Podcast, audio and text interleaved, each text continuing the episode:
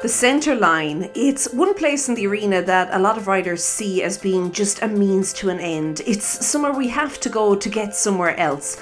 But imagine if we could start using the centre line to really move forward and make progress in our riding. Yep, it's that simple. That's what I want to talk about today. You ready? Hi there, my name is Lorna Leeson and this is the Daily Strides podcast, the podcast for equestrians all over the world, helping you to, well, ride better centre lines in this case, but helping you just to have overall better conversations with your horse and more fun in the saddle while you're doing it, because that's what it's all about, isn't it? It's about you enjoying yourself, but it's also about your horse enjoying your, his self or herself as well.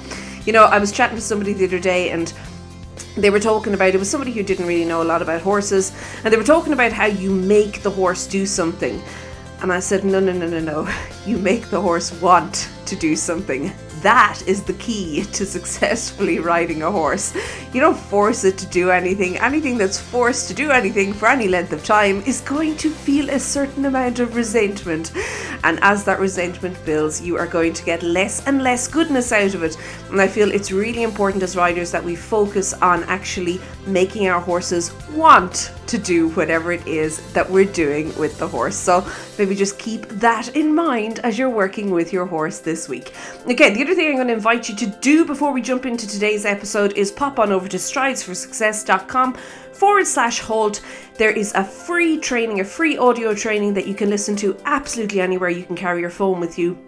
They are all about the half halt that hopefully will help you to, well, understand what you should be doing with your bum. No, not just your bum, but your seat in general in the saddle as well. And it'll help you with your riding and help you and your horse have better conversations, hopefully.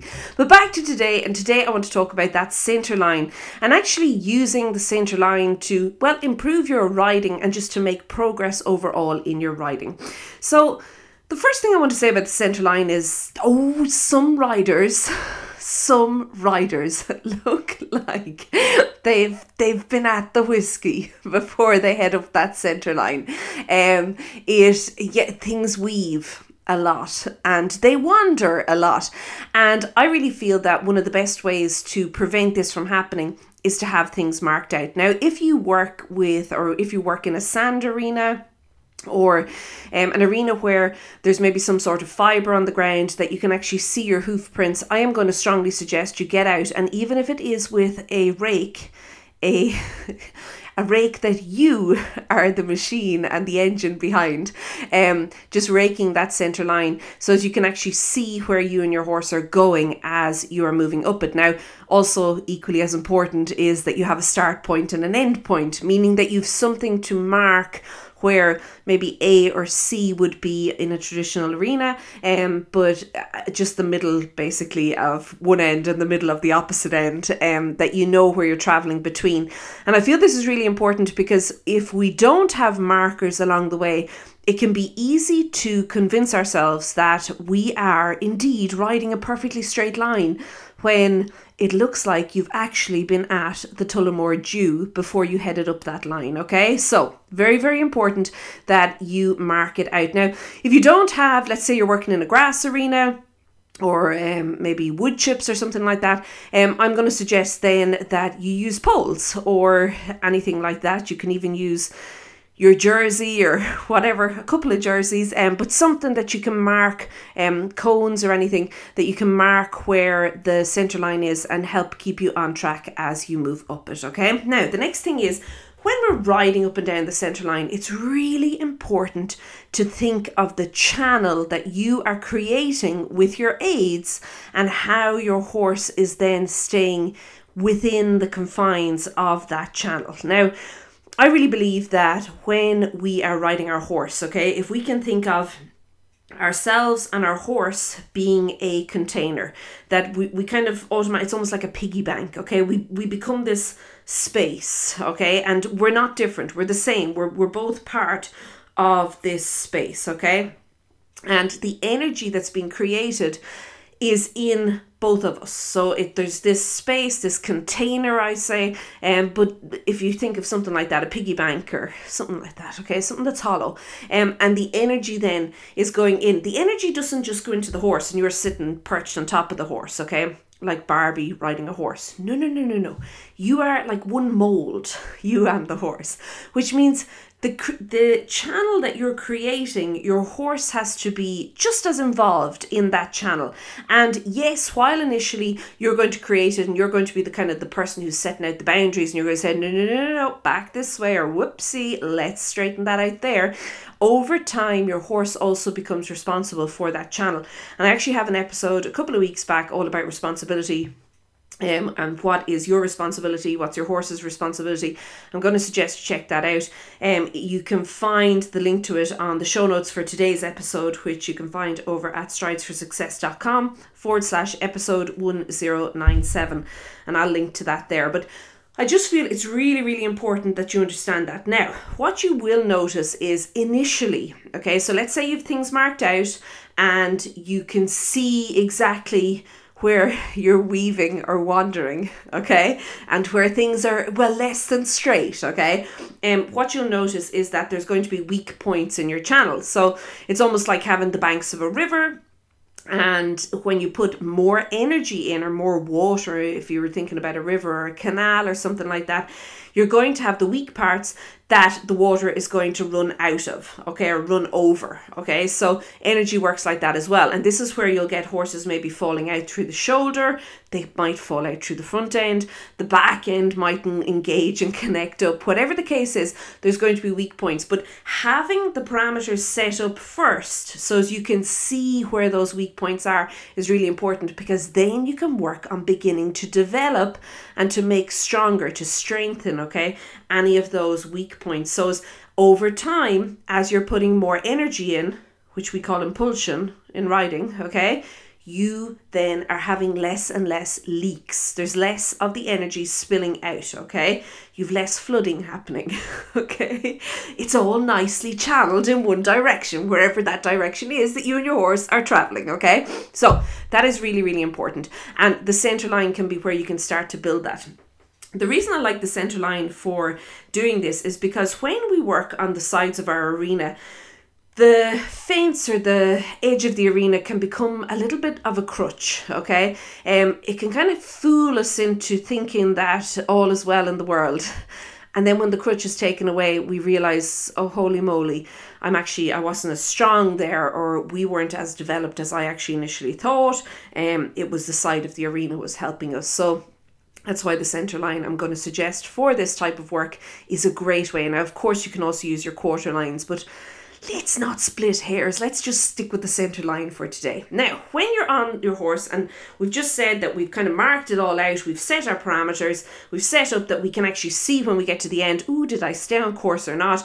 We've then been working on our channel. The next part is to make sure that you are aligned with your centre line. And this is actually a physically alignment, okay? So I want you to think about your shoulders being square with the end of the arena, or wherever it is you're travelling to. You don't necessarily need an arena, but um, wherever you're traveling to, your shoulders are square with that, okay? So what happens for a lot of riders is they will have one shoulder very subtly, but it's there. It's noticeable. It's definitely noticeable to your horse, okay? Um, most people on the ground would also notice it. But one shoulder is just, well, it's leading the way, okay? Have you seen, have you have you met a rider like that? Um, I'm sure you know. I've, I've mentioned it now. Somebody's just jumped into your head, okay? Hopefully it wasn't yourself. It was somebody else. But yeah, they kind of lead with one shoulder. And what that then does is, first of all, you can see it through their hands. They'll have one hand kind of behind or back behind the other hand. Hands aren't even. But where you have bigger issues with this is because the shoulders are not aligned, well, what's going on underneath the shoulders is probably less than perfect as well, meaning that the seat now is no longer aligned. And again, this then comes back to the channel. You can have the greatest leg aids in the world, but if the rest of it's all gone a little wonky, it doesn't matter what your legs are doing, okay? So it's really, really important. And how I'm going to suggest doing it is to start off by aligning your shoulders. You can see your shoulders. You can glance down. You don't have to tip your head. You don't have to do anything. You can just have a little glancey, and you can have a little look-see, and you can see, okay, we're all squared up here. We're good. We're golden, okay? this is nice. Or you can see, oh, holy moly, one is maybe dropped, one is maybe more forward, one's more back, whatever the case is. And then from there, you can begin to align your hands. And then from your hands, you can begin to align your hips.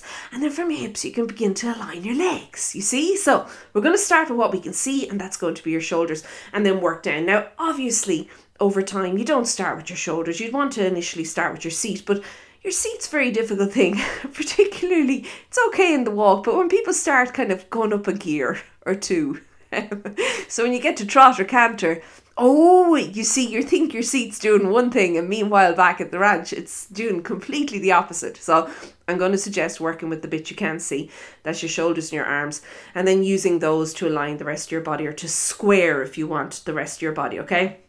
What happens when you do this is that your horse will then begin to align to you. Okay, so now you've aligned to the wall. You're using something visual in front of you, something physical, something that's real. It's there, it's in front of you, such as the wall. You're aligning to that. Your horse then aligns to you, which means your horse is straight. And again, this all impacts the channel. Think of it back again. So as we're putting more energy in, and as we begin to develop more, and as we begin to grow stronger, our channel is almost, it's like a uniform growth, okay? We're not having weak points that are being left behind in the progress that we're making, the development that we're making with our horse. Now the whole thing is coming together nicely for us as we move forward, okay? So I want you to think of all that. The final thing that I want to just focus on and touch on quickly is the entrance and the exit. Um, If you are entering your centre line and you find that, well, you're a, you're a couple of metres out each time, it basically means that you're going to have to spend the first few strides of riding your centre line where you're not actually on your centre line at all, fixing yourself. So I want you to start thinking about your entrance and your exit. Now, what's really important here is your horse can only be as good as how supple he is in this case, okay? So if it's a young green horse, and he's not that supple and he's not that balanced, Um, what you'll find is you'll have to do more of a sweeping turn on and a sweeping exit off, okay? The off-ramp, the on-ramp and the off-ramp are going to be big, wide and sweeping. And then over time, again, as things develop and as you and your horse become stronger and more supple, you can then, well, you can narrow that all down. You can narrow everything down. All the parameters can just slowly, slowly, slowly be tightened up. Things can be tidied up. And you can have a better, well, a better entrance and a better exit from your centre line. But just notice that they are important and they do affect the overall performance as you're going down your centre line as well. Okay, I'm going to leave it at that for today. There are a lot of different trainings inside of Daily Strides Premium on different exercises that you can use to actually improve this part of your ride. Um, things from straightness to suppleness, and then also just things like working on the centre line itself. Um, if you're interested in finding out more and getting more exercises and step-by-step exercises, audio programs, you can literally just pop onto your phone and you can use wherever you want, um, whether that be to get your head in the right place before you get into the saddle or in the saddle itself. Um, you can pop on over to strides for success dot com forward slash join and you can find out all the details there. Okay, I'm going to leave it at that. I hope you have a great week. Keep well and I'll chat to you soon. Be good. Bye.